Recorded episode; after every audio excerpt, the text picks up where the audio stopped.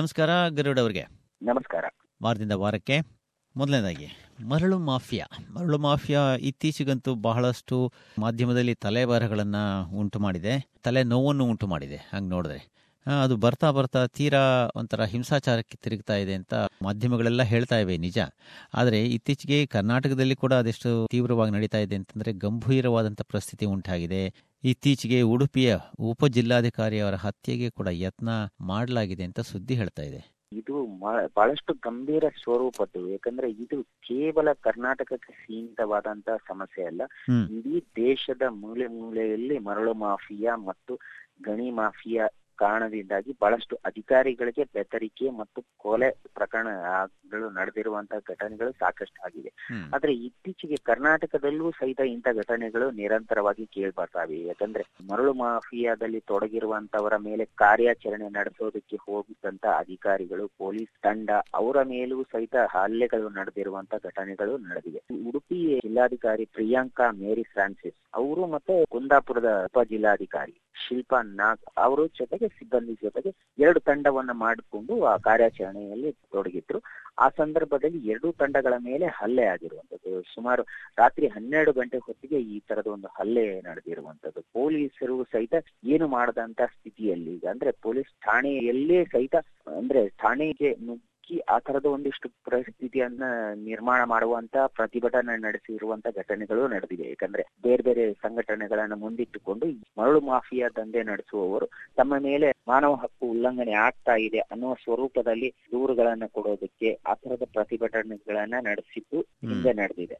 ಆದ್ರೆ ಇಲ್ಲಿ ನೇರವಾಗಿ ಈ ಕಾರ್ಯಾಚರಣೆ ನಡೆದ ಸಂದರ್ಭದಲ್ಲಿ ಆ ತರದ ದಾಳಿ ಆಗಿರೋದು ಬಹಳಷ್ಟು ದುರಂತಕಾರಿ. ಒಂದು ಮುಖ್ಯವಾಗಿ ಇಲ್ಲಿ ಪರಿಸರದ ಮೇಲೆ ಹಲ್ಲೆ ನಡೀತಾ ಇರೋದು. ಇನ್ನೊಂದು ಅಧಿಕಾರಿಗಳ ಮೇಲೆ ಹಲ್ಲೆ ನಡೀತಾ ಇರೋದು. ಪರಿಸರದ ಮೇಲೆ ಏನ ಹಲ್ಲೆ ಅಂತಂದ್ರೆ ಈ ಮರಳನ್ನು ಅಕ್ರಮವಾಗಿ ಮಾರಾಟ ಮಾಡುವುದರಿಂದ ನದಿ ಪಾತ್ರ ಮತ್ತು ಹಳ್ಳ ಮತ್ತು ಆ ಥರದ ನೀರಿನ ಹರಿವು ಇರುವಂತ ಪ್ರದೇಶಗಳಲ್ಲಿ ಒಂದಿಷ್ಟು ಸಮಸ್ಯೆಗಳು ಅಂದ್ರೆ ಪ್ರಾಕೃತಿಕ ಸಮಸ್ಯೆಗಳಿಗೆ ಅವಕಾಶ ಆಗುತ್ತೆ. ಅದನ್ನ ತಡೆಯೋ ಕಾರಣಕ್ಕಾಗಿ ಬಹಳಷ್ಟು ನಿಯಂತ್ರಣಗಳನ್ನ ಹೇರಲಾಗಿದೆ. ಆ ನಿಯಂತ್ರಣದ ಪ್ರಯೋಜನದಿಂದಾಗಿ ಬೇರೆ ಬೇರೆ ಮರಳಿನ ಬೇಡಿಕೆ ಹೆಚ್ಚಿಗೆ ಆಗಿದೆ ಅದರ ಪ್ರಯೋಜನ ಪಡೆದುಕೊಂಡು ಹೆಚ್ಚಿನ ಮೊತ್ತದಲ್ಲಿ ಮರಳನ್ನ ಮಾರಾಟ ಮಾಡುವುದಕ್ಕಾಗಿ ಈ ತರದ ಒಂದು ಮರಳು ಮಾಫಿಯಾ ದಂಧೆ ನಡೀತಾ ಇದೆ. ಯಾಕಂದ್ರೆ ಒಂದು ಟ್ರಕ್ ಮರಳಿನ ಬೆಲೆ ಸುಮಾರು ಇಪ್ಪತ್ನಾಲ್ಕರಿಂದ ಸುಮಾರು ಒಳ್ಳೆ ಗುಣಮಟ್ಟದ ಮರಳಿನ ಬೆಲೆಗೆ ಹೋದ್ರೆ ಅರವತ್ ಸಾವಿರದವರೆಗೂ ಆಗತ್ತೆ. ಆ ತರದ ಒಂದು ಲಾಭವನ್ನ ನಿರೀಕ್ಷೆ ಮಾಡುವ ಮೂಲಕ ಈ ತರದ ಒಂದು ಗಂಭೀರವಾದಂತ ಪ್ರಕರಣಗಳು ನಡೀತಾ ಇದೆ. ಇದರಿಂದಾಗಿ ಮುಖ್ಯವಾಗಿ ಪರಿಸರಕ್ಕೆ ಬಹಳಷ್ಟು ಆಘಾತವಾಗುತ್ತೆ. ಇದರಿಂದ ಇದು ಹಿಂಗೇನೆ ಮುಂದುವರೆದ್ರೆ ಒಂದು ಸರ್ಕಾರ ಅದ, ಅದರ ಬಗ್ಗೆ ಸ್ವಲ್ಪ ತೀವ್ರತರವಾಗಿ, ಗಂಭೀರವಾಗಿ ಆಲೋಚಿಸಿ ಈ ಕ್ಷೇತ್ರದಲ್ಲಿ ದುಡಿಯುತ್ತಾ ಇರುವಂತಹ ಅಧಿಕಾರಿಗಳಿಗೂ ಕೂಡ ಒಂದು ಸಾಕಷ್ಟು ರಕ್ಷಣೆ ಕೊಡಬೇಕಾದ್ದು ಸರ್ಕಾರದ ಕರ್ತವ್ಯ. ಅದರ ಬಗ್ಗೆ ಇದೆಷ್ಟು ಮಟ್ಟಿಗೆ ಕರ್ನಾಟಕ ಸರ್ಕಾರ ತನ್ನ ಜವಾಬ್ದಾರಿಯನ್ನು ಕೈಗೆ ಎತ್ಕೊಂಡಿದೆಯೋ ಗೊತ್ತಿಲ್ಲ. ಇಲ್ಲಿ ಮುಖ್ಯವಾಗಿ ಚೆನ್ನೈ ಹಸಿರು ಪೀಠ ಏನೋ ಆದೇಶವನ್ನ ಕೊಟ್ಟಿತ್ತು. ಯಾಕಂದ್ರೆ ಕರಾವಳಿ ನಿಯಂತ್ರಣ ವಲಯದಲ್ಲಿ ಮರಳುಗಾರಿಕೆ ನಿಷೇಧ ಮಾಡಬೇಕು ಅನ್ನೋದು ನಿರ್ದಿಷ್ಟವಾಗಿ ಇರುವಂತದ್ದು. ಅದರಲ್ಲೂ ಸಹಿತ ಸಿ ಆರ್ ಜೆಡ್ ವ್ಯಾಪ್ತಿ ಅಂತಂದು ನಾವು ಹೇಳ್ತೀವಿ. ಯಾಕಂದ್ರೆ ಕೆಲವು ಕರಾವಳಿಯ ನಿಯಂತ್ರಣೇತರ ವಲಯ ಅಂತಂದು ನಾವ್ ಏನ್ ಹೇಳ್ತೀವಿ. ಅಲ್ಲಿ ಇಪ್ಪತ್ತೆರಡು ಬ್ಲಾಕ್ ಗಳನ್ನ ಮಾಡಿದ್ದಾರೆ ಆ ಇಪ್ಪತ್ತೆರಡು ಇಪ್ಪತ್ತೆರಡು ಬ್ಲಾಕ್ಗಳಲ್ಲಿ ಮಾತ್ರ ನಿಯಮಿತವಾಗಿ ಮತ್ತು ಅದಕ್ಕೆ ಒಂದಿಷ್ಟು ನಿಯಮಗಳನ್ನ ಪಾಲಿಸಿಕೊಂಡು ಮರಳು ಗಣಿಗಾರಿಕೆಯನ್ನ ನಡೆಸಬೇಕು. ಅದಕ್ಕಾಗಿ ಅನುಮತಿ ಪಡೆಯಬೇಕು. ಆದ್ರೆ ಇಲ್ಲಿ ಈ ಮರಳು ಗಣಿಗಾರಿಕೆ ಅಕ್ರಮವಾಗಿ ನಡೀತಾ ಇರುವಂತದ್ದು ಒಂದು ಕಡೆಗೆ ಅನುಮತಿ ಪಡೆದು ಇನ್ನೊಂದು ಕಡೆಯಿಂದ ಮರಳನ್ನು ಎತ್ತುವುದು. ಆ ತರದ ಒಂದಿಷ್ಟು ಘಟನೆಗಳು ಬಹಳಷ್ಟು ನಡೆದಿದೆ. ಇನ್ನು ಉತ್ತರ ಕರ್ನಾಟಕದ ಕಡೆಗೆ ಗಮನಿಸಿದ್ರೆ ತುಂಗಭದ್ರಾ ನದಿ ಪಾತ್ರದಲ್ಲೂ ಸಹಿತ ಈ ತರದ ಅನೇಕ ಘಟನೆಗಳು ನಡೆದಿವೆ. ಯಾಕಂದ್ರೆ ಅಲ್ಲಿ ನೂರಾರು ಟ್ರಕ್ಗಳಷ್ಟು ಮರಳನ್ನ ಜಪ್ತಿ ಮಾಡಿರುವಂತದ್ದು ಫೀಲ್ಡ್ ಅಲ್ಲಿ ಕೆಲಸ ಮಾಡುವಂಥ ಅಧಿಕಾರಿಗಳಿಗೆ ಸಾಕಷ್ಟು ರಕ್ಷಣೆ ಒದಗಿಸಬೇಕಾದ್ದು ಸರ್ಕಾರದ ಕರ್ತವ್ಯ. ಆದ್ರೆ ಎಷ್ಟು ಮಟ್ಟಿಗೆ ಅದು ಅವರಿಗೆ ರಕ್ಷಣೆ ಇದೆಯೋ ಇಲ್ಲೋ ಗೊತ್ತಿಲ್ಲ ಈಗ. ಇಲ್ಲ ಇಲ್ಲಿ ಕಾರ್ಯಾಚರಣೆ ಸಂದರ್ಭದಲ್ಲಿ ಪೊಲೀಸ್ ಬಲವನ್ನು ಇಟ್ಟುಕೊಂಡು ಹೋದ್ರು ಸಹಿತ ಪೊಲೀಸ್ ಬಲಕ್ಕಿಂತ ಹೆಚ್ಚಿಗೆ ಅವರು ಜನರ ಇರ್ತಾರೆ ಅಂತಂದ್ರೆ ಯಾಕಂದ್ರೆ ಮರಳು ಗಣಿಗಾರಿಕೆ ಮಾಡುವ ಸಂದರ್ಭದಲ್ಲಿ ಬಹಳಷ್ಟು ಜನರ ಕಾರ್ಮಿಕರ ಅಗತ್ಯ ಇರುತ್ತೆ. ಆ ತರದ ಒಂದಿಷ್ಟು ಒಂದು ದೊಡ್ಡ ತಂಡವನ್ನೇ ಅವರು ಕಟ್ಕೊಂಡಿರ್ತಾರೆ. ಆದ್ರಿಂದ ಕಾರ್ಯಾಚರಣೆ ನಡೆಯುವ ಮೊದಲೇ ಅದಕ್ಕೆ ಬೇಕಾದಂತ ಪೂರಕವಾದಂತ ಶಸ್ತ್ರಸಜ್ಜಿತವಾಗಿ ಘಟನೆಗಳು ನಡೀತಾ ಇರುವಂತ ಅಂದ್ರೆ ಅಕ್ರಮ ಗಣಿಗಾರಿಕೆ ನಡೀತಾ ಇರುವಂತ ಮರಳು ಗಣಿಗಾರಿಕೆ ನಡೀತಾ ಇರುವಂತ ಪ್ರದೇಶಗಳಿಗೆ ದಾಳಿ ಮಾಡುವಾಗ ಆ ತರದೊಂದು ಬಹಳಷ್ಟು ಸುರಕ್ಷತಾ ಕ್ರಮವನ್ನ ಅಧಿಕಾರಿಗಳು ಕೈಗೊಂಡು ಮುಂದುವರಿಬೇಕು ಅಂತಂದು ಅನ್ಸುತ್ತೆ. ಅದಕ್ಕೆ ಸರ್ಕಾರನು ಪೂರಕವಾಗಿ ಕೆಲಸ ಮಾಡ್ಬೇಕು ಆ ಸೌಲಭ್ಯಗಳನ್ನ ಕಲ್ಪಿಸಿಕೊಡ್ಬೇಕು ಆ ತಕ್ಷಣ ಕಾರ್ಯಾಚರಣೆ. ಆಮೇಲೆ ಅಲ್ಲಿಂದ ಕರ್ನಾಟಕದ ಮುಖ್ಯಮಂತ್ರಿ ಸಿದ್ದರಾಮಯ್ಯನವರು ಪ್ರಜಾಪ್ರಭುತ್ವ ವಿರೋಧಿ ಚಟುವಟಿಕೆ ನಡೆಸ್ತಾ ಇದ್ದಾರೆ ಅಂತ ಹೇಳ್ತಾ ಇದ್ದಾರೆ. ಶೋಭಾ ಕರಂದ್ಲಾಜೆ ಅವರು. ಶೋಭಾ ಕರಂದ್ಲಾಜೆ ಅವರು ಇನ್ನೊಬ್ರು ಶಾಸಕರು ಅಲ್ವೇ? ದಕ್ಷಿಣ ಕನ್ನಡ ಜಿಲ್ಲೆಯ ಶಾಸಕರು ಅಂತ ಕಾಣುತ್ತವರು. ಮುಖ್ಯವಾಗಿ ಇವರು ಹೇಳ್ತಾ ಇರೋದು ಗುಂಡ್ಲುಪೇಟೆ ನಂಜನಗೂಡು ಉಪಚುನಾವಣೆಗೆ ಸಂಬಂಧಿಸಿದಂತ ಒಂದು ಪ್ರಕರಣದಲ್ಲಿ ಅಲ್ವೇ? ಹೌದೌದು ಹ್ಮ್. ಇಲ್ಲಿ ಗುಂಡ್ಲುಪೇಟೆ ಮತ್ತು ನಂಜನಗೂಡು ಚುನಾವಣೆ ಒಂದ್ ಕಡೆಗೆ ಕಾಂಗ್ರೆಸ್ಗೆ ದೊಡ್ಡ ಪ್ರತಿಷ್ಠೆ. ಅದರ ಜೊತೆಗೆ ಕಾಂಗ್ರೆಸ್ಗೆ ಮುಖಭಂಗಗೊಳಿಸಬೇಕು ಅನ್ನೋದು ಬಿಜೆಪಿಯ ಒಂದು ದೊಡ್ಡ ಪ್ರಯತ್ನ. ಈ ಎರಡೂ ನಿಟ್ಟಿನಲ್ಲಿ ನಿರಂತರವಾಗಿ ಪ್ರಚಾರಕ್ಕಾಗಿ ಅದರ ಜೊತೆಗೆ ಈ ತರದ ಕೆಸರು ಎರಚಾಟ ನಡೀತಾ ಇದೆ. ಯಾಕಂದ್ರೆ ಒಂದ್ ಕಡೆಗೆ ಅಧಿಕಾರದಲ್ಲಿ ಇರುವಂತ ಸರ್ಕಾರ ಅಲ್ಲಿ ಅನೇಕ ಸರ್ಕಾರಿ ವಾಹನಗಳನ್ನ ಬಳಸ್ಕೊಂಡಿರೋದು ಆ ತರದ ಎಲ್ಲ ಘಟನೆಗಳು ಸಾಕಷ್ಟು ನಡೆದಿವೆ. ಅವುಗಳನ್ನ ಅಲ್ಲಿ ಅದಿ ಚುನಾವಣಾ ಅಧಿಕಾರಿಗಳು ಜಪ್ತಿ ಮಾಡಿರುವುದು. ಆ ತರದ ಎಲ್ಲಾ ಘಟನೆಗಳು ನಡೆದಿವೆ ಏನಕ್ಕೆ? ಯಾಕಂದ್ರೆ ಮುಖ್ಯಮಂತ್ರಿ ಸಿದ್ದರಾಮಯ್ಯ ಅವರು ಪ್ರಚಾರಕ್ಕೆ ಹೋದಾಗ ರೋಡ್ ಶೋ ಸಂದರ್ಭದಲ್ಲಿ ಸರ್ಕಾರಿ ವಾಹನಗಳ ಸಂಖ್ಯೆನೂ ಬಹಳಷ್ಟಿತ್ತು. ಅವು ಅನುಮತಿ ಇಲ್ದನೆ ನಡೀತಾ ಇದ್ದಂಥದ್ದು. ಅದರ ಜೊತೆಗೆ ಖಾಸಗಿ ವಾಹನಗಳಿಗೂ ಸಹಿತ ಅನುಮತಿ ಇಲ್ದನೆ ಆ ರೋಡ್ ಶೋ ನಲ್ಲಿ ಪಾಲ್ಗೊಂಡಿದ್ದು. ಆ ತರದ ಎಲ್ಲಾ ಘಟನೆಗಳಾಗಿವೆ. ಅದರ ಜೊತೆಗೆ ಅಲ್ಲಿ ಯಾವ ರೀತಿಯಲ್ಲಿ ಪ್ರಜಾಪ್ರಭುತ್ವ ವಿರೋಧಿ ಅಂತಂದು ನಾವೇನ್ ಹೇಳ್ತೀವಿ? ಯಾವುದಕ್ಕೆ ನಿರ್ದಿಷ್ಟವಾಗಿ ಅಂತದ್ದು ಇಲ್ಲ ಅಲ್ಲಿ.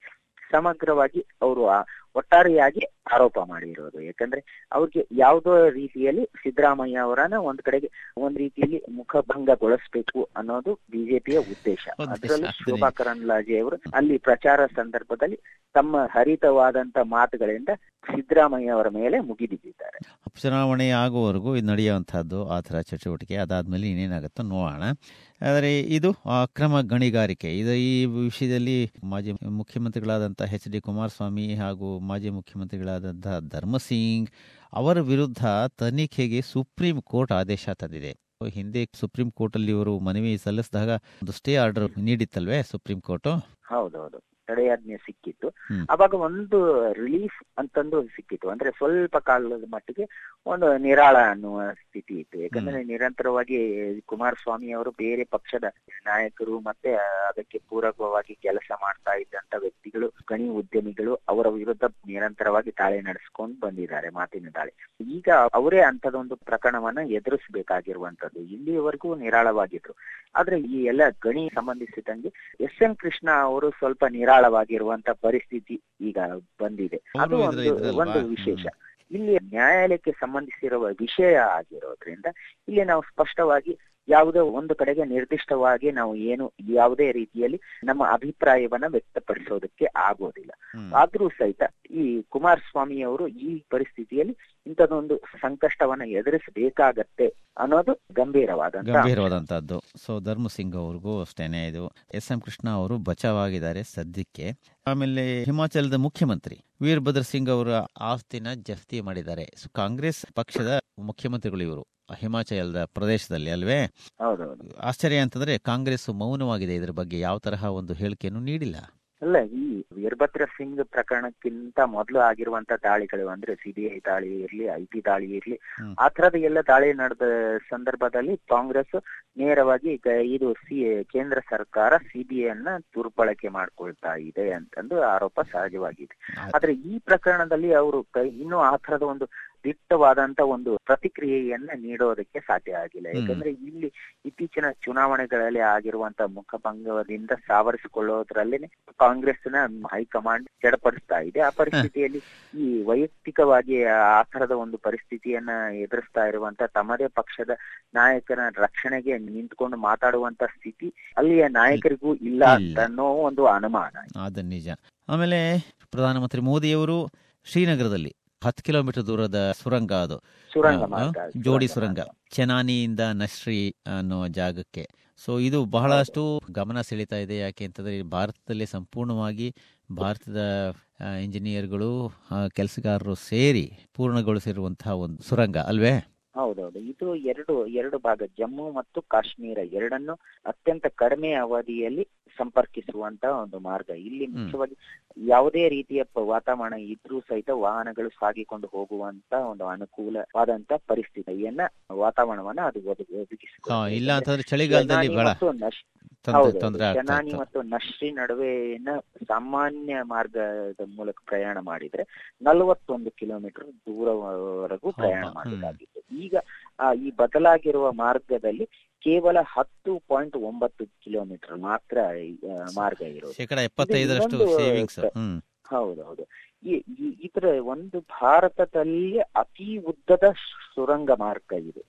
ಇನ್ನೊಂದು ವಿಶೇಷ ಅಂತಂದ್ರೆ ಸಮುದ್ರ ಮಟ್ಟದಿಂದ ಸಾವಿರದ ಇನ್ನೂರು ಮೀಟರ್ ಎತ್ತರದಲ್ಲಿ ಈ ಮಾರ್ಗವನ್ನ ನಿರ್ಮಿಸಲಾಗಿದೆ. ಇದು ಕಾಮಗಾರಿ ಆರಂಭವಾಗಿದ್ದು ಎರಡ್ ಸಾವಿರದ ಹನ್ನೊಂದರ ಮೇ ತಿಂಗಳಲ್ಲಿ. ಅದು ಈ ವರ್ಷ ಪೂರ್ಣವಾಗಿದೆ. ಈಗ ಸಾರ್ವಜನಿಕರ ಬಳಕೆಗೆ ಅರ್ಪಿತವಾಗಿದೆ. ಇದಕ್ಕೆ ಮಾಡಿರುವಂತಹ ವೆಚ್ಚ ಒಂದ್ ಸ್ವಲ್ಪ ಆಘಾತಕಾರಿ ಅನಿಸ್ಬಹುದು. ಆದ್ರೂ ಸಹಿತ ಇದೊಂದು ದೊಡ್ಡ ಸಾಹಸ ಅಂತಂದು ಯಾಕಂದ್ರೆ ಮೂರ್ ಸಾವಿರದ ಏಳ್ನೂರ ಇಪ್ಪತ್ತು ಕೋಟಿ ವೆಚ್ಚ ಆಗಿದೆ. ಯಾಕಂದ್ರೆ ಇದು ಕಾಮಗಾರಿ ವಿಳಂಬವಾಗ್ತಾ ಬಂದ ಕಾರಣದಿಂದಾಗಿ ಈ ಒಂದು ವೆಚ್ಚ ಹೆಚ್ಚಾಗಿದೆ ಅನ್ನೋದು ಸಹಜ. ಈ ಸುರಂಗ ಮಾರ್ಗದ ಉದ್ಘಾಟನೆಯ ಸಂದರ್ಭದಲ್ಲಿ ಮೋದಿ ಅವರು ಮಾಡಿರುವಂತ ಒಂದು ಗಿಮಿಕ್ ಅನ್ನ ನಾವು ಖಂಡಿತವಾಗಿ ಮೆಚ್ಚಲೇಬೇಕು. ಅವರು. ಬರೀ ಒಂದೊಂದು ಸಂದರ್ಭವನ್ನ ಹೇಗೆ ಬಳಸ್ಕೊಳ್ತಾರೆ ಅಂತ ಇದನ್ನ ಸಾರ್ವಜನಿಕರೇ ಉದ್ಘಾಟನೆ ಮಾಡಿದರು ಅನ್ನೋ ರೀತಿಯಲ್ಲಿ ಅವರು ಪ್ರಕಟಿಸಿದ್ರು ಯಾಕಂದ್ರೆ ಎಲ್ಲರೂ ತಮ್ಮ ಮೊಬೈಲ್ ಮೂಲಕ ಮೊಬೈಲ್ ಅನ್ನು ಎತ್ತಿ ಒಂದು ಫೋಟೋ ಕ್ಲಿಕ್ ಮಾಡುವ ಮೂಲಕ ಇದನ್ನ ಉದ್ಘಾಟನೆ ಮಾಡಿ ಅಂತಂದು ಹೇಳಿದ್ರು. ಆ ತರದ್ದು ಎಲ್ಲ ಮತ್ತೆ ಇಲ್ಲಿ ಮೋದಿ ಅವರು ಈ ಇದೇ ಸಂದರ್ಭವನ್ನ ಬಳಸಿಕೊಂಡು ಕಾಶ್ಮೀರ ಯುವಕರು ಭಯೋತ್ಪಾದನೆಯ ಬದಲು ಪ್ರವಾಸೋದ್ಯಮದ ಕಡೆಗೆ ಮೊದಲಿನಂತಾನೆ ಗಮನ ಕೊಡಬೇಕು. ಅದು ಬಹಳಷ್ಟು ಅವರಿಗೆ ಪ್ರಯೋಜನಕಾರಿ ಆಗತ್ತೆ ಕಲ್ಲು ಎಸೆಯೋದ್ರಿಂದ ಪ್ರಯೋಜನ ಆಗುವುದಿಲ್ಲ ಅಂತ ಆಶಾ ಆಶಾಭಾವನೆ ಏನು ಅಂತಂದ್ರೆ ಕಾಶ್ಮೀರದ ಯೋಜನಾಂಗ ಪ್ರಧಾನಮಂತ್ರಿ ಮೋದಿ ಪ್ರಧಾನಮಂತ್ರಿ ಮೋದಿಯವರ ಮಾತನ್ನ ಸ್ವಲ್ಪ ಗಂಭೀರವಾಗಿ ಪರಿಗಣಿಸಿ ಇದನ್ನ ಅಳವಡಿಸ್ಕೊಂಡ್ರೆ ಹಿಂಸೆ ಇಲ್ಲದಂತಹ ಒಂದು ಜೀವನ ಅವರಿಗೆ ಆಗುತ್ತೆ ನಿಜ. ಆಮೇಲೆ ಮೋದಿ ಅವರೇ ಹೇಳ್ದಂಗೆ ಸೂಫಿ ಸಂಸ್ಕೃತಿ ಪರಂಪರೆಯನ್ನ ಕಾಶ್ಮೀರಿ ಯುವಕರು ಅನುಸರಿಸಿಕೊಂಡ್ರೆ ಈಗ ಇರುವಂತ ಅಂಧಕಾರ ದೂರ ಆಗತ್ತೆ ಅಂತ ಸೂಚ್ಯವಾಗಿ ಹೇಳ್ತಾ ಇದ್ದಾರೆ ನಿಜ. ಆಮೇಲೆ ರಾಷ್ಟ್ರಪತಿ ಚುನಾವಣೆ. ತಕ್ಷಣವೇ ಆಗಬೇಕಾದ ಪ್ರಮೇಯ ಇಲ್ಲ ಆದ್ರೆ ಮುಂದಿನ ವರ್ಷ ಅಂತ ಕಾಣುತ್ತಲ್ವಾ ಅದು? ಆಗ್ಬೇಕಾದ್ದು? ಎರಡ್ ಸಾವಿರದ ಹದಿಮೂರರಲ್ಲಿ. ಹದಿಮೂರರಲ್ಲಿ ಹದ್- ಹದಿನೆಂಟಕ್ಕೆ ಅಂದ್ರೆ ಮುಂದಿನ ವರ್ಷ ಆಯ್ತು ನಿಜ. ಅದರಲ್ಲಿ ಮುಖ್ಯವಾಗಿ ಒಂದು ಗಮನ ಸೆಳೆಯುವಂತ ಸುದ್ದಿ ಅಂತಂದ್ರೆ ಆರ್ ಎಸ್ ಎಸ್ ಮುಖ್ಯಸ್ಥ ಅಂದ್ರೆ ರಾಷ್ಟ್ರೀಯ ಸ್ವಯಂ ಸಂಘದ ಮುಖ್ಯಸ್ಥರಾದಂತಹ ಮೋಹನ್ ಭಾಗವತ್ ಅವರನ್ನ ಮಾಡಬೇಕು ಅಧ್ಯಕ್ಷರನ್ನಾಗಿ ಅಂತ ಆರ್ ಎಸ್ ಎಸ್ ವಲಯಗಳಿಂದ ಕೇಳಿ ಬರ್ತಾ ಇದೆ ಬಹಳಷ್ಟು ಒತ್ತಡ ಬರ್ತಾ ಇದೆ. ಇಲ್ಲಿ ಆರ್ ಎಸ್ ಎಸ್ ವಲಯದಿಂದ ಬರೋದು ಅಚ್ಚರಿ ಏನಲ್ಲ. ಆದ್ರೆ ಇಲ್ಲಿ ಕಾಂಗ್ರೆಸ್ ಪಕ್ಷದ ಕೆಲವು ಹಿರಿಯ ನಾಯಕರು ಅವರ ಪರವಾಗಿ ಮಾತನಾಡ್ತಾ ಇರೋದು. ಒಂದ್ ಕಡೆಗೆ ಇತ್ತೀಚೆಗೆ ಕಾಂಗ್ರೆಸ್ ಸೇರ್ಪಡೆ ಆಗಿರುವಂತಹ ಎಸ್ ಎಂ ಕೃಷ್ಣ ಅವರು ಅದರ ಜೊತೆಗೆ ಎಂ ಇ ರಾಜಶೇಖರ್. ರಾಜಶೇಖರ್ ಅಂತ ರಾಜಶೇಖರ ಅವರು ಸಹಿತ ಮೋದಿಯವರನ್ನ ಕೊಂಡಾಡುವ ಜೊತೆಗೆ ಪರೋಕ್ಷವಾಗಿ ಮೋಹನ್ ಭಾಗವತ್ ಸೂಕ್ತ ವ್ಯಕ್ತಿ ಆಗಬಹುದು ಅಂತನ್ನೋ ಅಭಿಪ್ರಾಯವನ್ನ ಹೇಳಿರುವಂತದ್ದು ಯಾಕಂದ್ರೆ ಬಿಜೆಪಿ ಎಲ್ಲ ತೀರ್ಮಾನಗಳನ್ನು ಹಿನ್ನೆಲೆಯಲ್ಲಿ ತೆಗೆದುಕೊಳ್ಳುವಂತ ಆರ್ ಎಸ್ ಎಸ್ ಇದೆಯಲ್ಲ ಅದರ ಪ್ರಾಬಲ್ಯ ಅದರ ಹಿರಿಯ ನಾಯಕರು ಕೈಗೊಳ್ಳುವಂತ ನಿರ್ಣಯಗಳ ಬಗ್ಗೆ ಬಹಳಷ್ಟು ಎಲ್ಲರಿಗೂ ಗೊತ್ತಿರುವಂತ ವಿಷಯ. ಅದರಲ್ಲೂ ಮೋಹನ್ ಭಾಗವತ್ ಅವರ ಪಾತ್ರ ಯಾವ ಮಟ್ಟದ್ದು ಅನ್ನೋದು ಎಲ್ಲರಿಗೂ ಸ್ಪಷ್ಟವಾಗಿ ಗೊತ್ತಿದೆ. ಈ ಸಂದರ್ಭದಲ್ಲಿ ರಾಷ್ಟ್ರಪತಿ ಚುನಾವಣೆಯ ಅಂದ್ರೆ ಸ್ಪರ್ಧಿಸುವುದಕ್ಕೆ ಮೋಹನ್ ಭಾಗವತ್ ಅವರನ್ನ ಪರಿಗಣಿಸಬೇಕು ಅಂತದ್ದು. ಕಾಂಗ್ರೆಸ್ನ ಮತ್ತೊಬ್ಬ ಹಿರಿಯ ನಾಯಕ ಸಿ ಕೆ ಜಾಫರ್ ಶರೀಫ್ ಹೇಳಿರೋದು ವಿಶೇಷ. ಅದು ಗಮನಿಸಬೇಕಾದಂತಹ ಅಂಶವೇ. ಆದರೆ ಇದರಲ್ಲಿ ಭಾಗವತರವರು ಏನು ಪ್ರತಿಕ್ರಿಯೆ ತೋರಿಸಿಲ್ಲ ಅಲ್ವಾ ಇದುವರೆಗೂ? ಹೌದೌದು. ಅವರು ನಾನೇ ರಾಷ್ಟ್ರಪತಿ ಅಭ್ಯರ್ಥಿ ಅಂತಂದು ಹೇಳ್ಕೊಳ್ಳುವಂತ ಒಂದು ಆ ತರದ ಒಂದು ಆತುರವನ್ನ ಎಲ್ಲೂ ಮಾಡಿ ಮಾಡಿಲ್ಲ. ಅದು ಅಲ್ಲದೆ ಸಿದ್ಧವಾಗಿದ್ದೀನಿ ಕೂಡ ಹೇಳಿಲ್ಲ ಅಲ್ವೇ? ಹೌದೌದು. ಸಿದ್ಧವಾಗಿದ್ದೀನಿ ಅಂತಾನು ಹೇಳಿಲ್ಲ.